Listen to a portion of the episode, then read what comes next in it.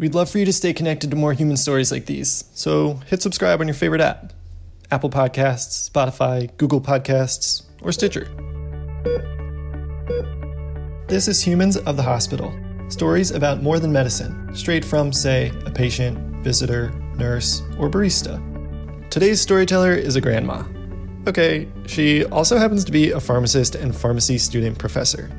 During coronavirus quarantine, she wrote a poem about what she misses most holding her granddaughter.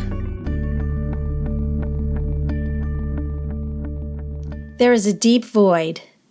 Just want to hug her, aching for my granddaughter. So I wrote it. I saw the prompt come through.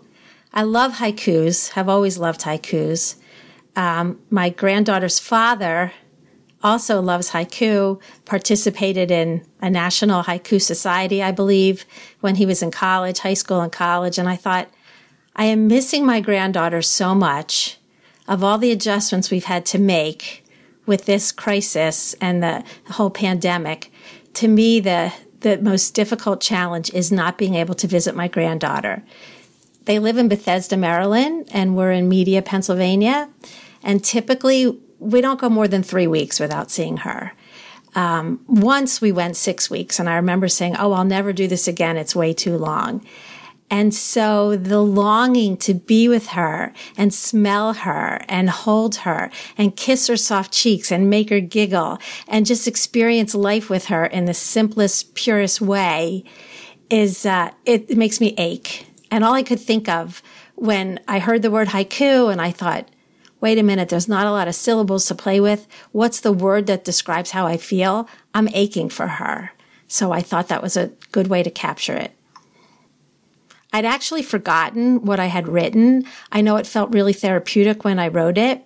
And then a week later, when you sent it back to me, I actually, I, I got filled up when I saw the words because it's even deeper. You know, it's a week later and the unknown is there. So I don't know how it's going to play out.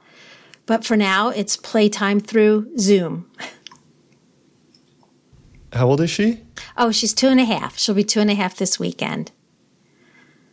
So very playful, very fun, um, and very understanding. So um, I, you worry what's going through her mind too. I mean, you know, she probably won't remember this, but you know, babies are human too, and um, I do worry if there would be any impact on her. And what's your grandma name? What's she call you? So, so Zoe calls me Lolly, um, and my husband is Pop. We're Lolly and Pop. We, uh, I wasn't ready to be Granny or Grandma, or uh, I wanted to be Nana, but her uh, other grandmother is Nana, so I didn't want to confuse her. So we came up with the Lolly and Pop idea, and she's the apple of our eye. She is uh, the most calming force I have in my life. Um, we spend time with her, you forget everything. Nothing matters. The cell phone gets put away, all the worries get put away, and we just concentrate on the simplest, purest aspects of life, which are family and loving each other and having fun together. Um, and so spending that time with her is just so joyful and playful and fun. And again, I look forward to it so much. Um, and so missing that time with her, seeing her develop. Um, you can already see on uh, through Zoom and FaceTime how much taller she's gotten in six weeks. And her language is improving so much in that short amount of time. And she's become potty trained and now she's transitioning to a bed. So there's all these exciting things happening in her life that we're marking through uh, technology rather than sharing personally.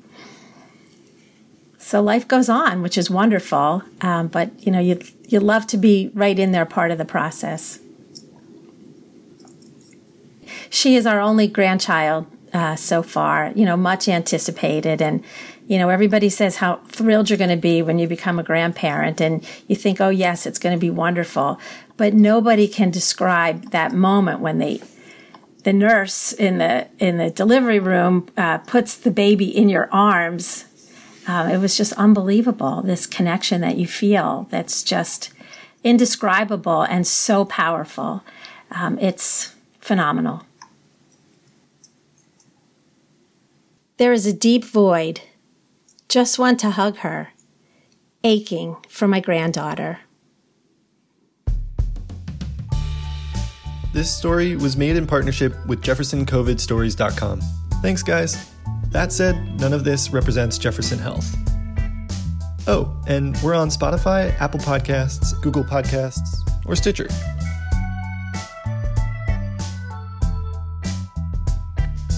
Thanks for listening to Humans of the Hospital. Find all the human stories at soundcloud.com slash humans of the hospital.